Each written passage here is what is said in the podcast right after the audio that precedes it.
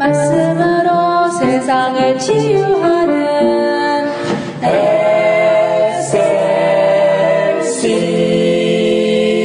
SLC 할렐루야 여러분 안녕하십니까?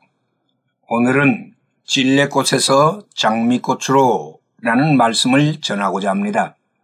어떤 장미원에 정원을 가꾸는 유명한 정원사가 있었습니다. 어느 날 이 정원사는 깊은 산 골짜기에 들어가 한 가시나무 앞에 섰습니다. 찔레꽃이 드문드문 핀 가시나무였습니다. 정원사는 그 가시나무를 파기 시작했습니다. 가시나무는 생각하기를 이 정원사가 아마도 나를 장미꽃 나무로 착각하고 나를 파내는구나 그렇게 생각을 했습니다. 정원사는 이 가시나무를 장미원으로 가져와서 구덩이를 파고 가시나무를 심었습니다. 그리고 물을 주고 정성껏 가꾸었습니다. 가시나무는 불안한 매일매일을 보내었지요. 그러던 어느 날 정원사가 날카로운 칼을 가지고 왔습니다. 가시나무는 아 드디어 올 것이 왔구나 라는 생각에 모든 것을 체념했습니다. 정원사는 날카로운 칼로 사정없이 가시나무를 잘라냈습니다. 가시나무에게는 비명도 지를 수 없는 아픔이었습니다. 그런데 잠시 후 이 정원사는 그 장미원에서 가장 아름다운 장미꽃 나무가지를 잘라 이 찔레꽃 나무에다가 접을 붙여 주었습니다.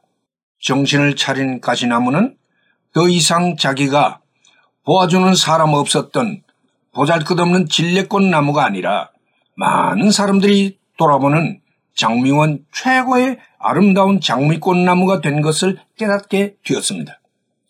이 가시나무는 자신을 이토록 귀하고 아름답게 만들어준 정원사에게 눈물겹게 감사와 고마움을 표시했습니다. 그렇습니다. 모든 인생은 죄로 말미암아 타락된 가시나무 같은 존재입니다. 추하고 악한 존재이지요. 그러나 정원사 되시는 하나님께서 그 아들 예수 그리스도의 대신 속죄하시는 죽음을 통하여 우리를 생명의 나무에 접붙여 주셨습니다.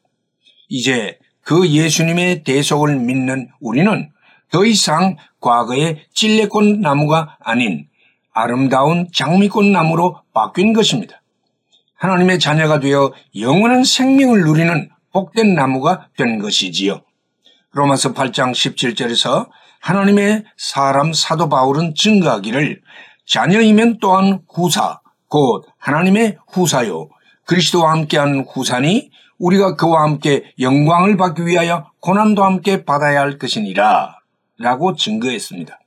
이제부터 우리는 찔레의 꽃, 가시나무가 아닌 장미꽃 나무로서의 아름다운 삶을 힘차게 살아갈 수 있기를 주의 이름으로 축복합니다. 할렐루야!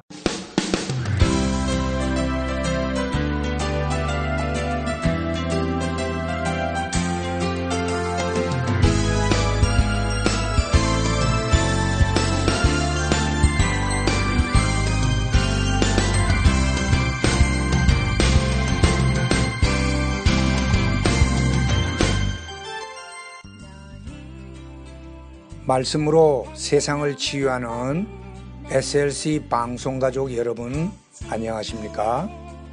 저희 방송에서는 보다 나은 여러분들의 신앙과 삶을 위하여 상담을 진행하고 있습니다.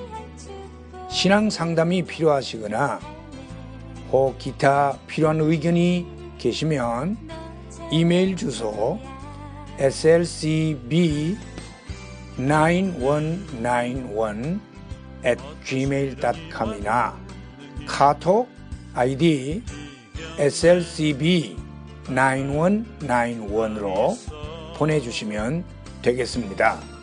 다시 말씀드리면 이메일 주소 slcb 9191 at gmail.com 카톡 아이디는 slcb 9191으로 보내주시면 되겠습니다. SLC를 늘 사랑해 주시는 가족 여러분들께 진심으로 감사를 드리며 하나님의 말씀 전파 사역을 위해 최선을 다하겠습니다. 대단히 감사합니다.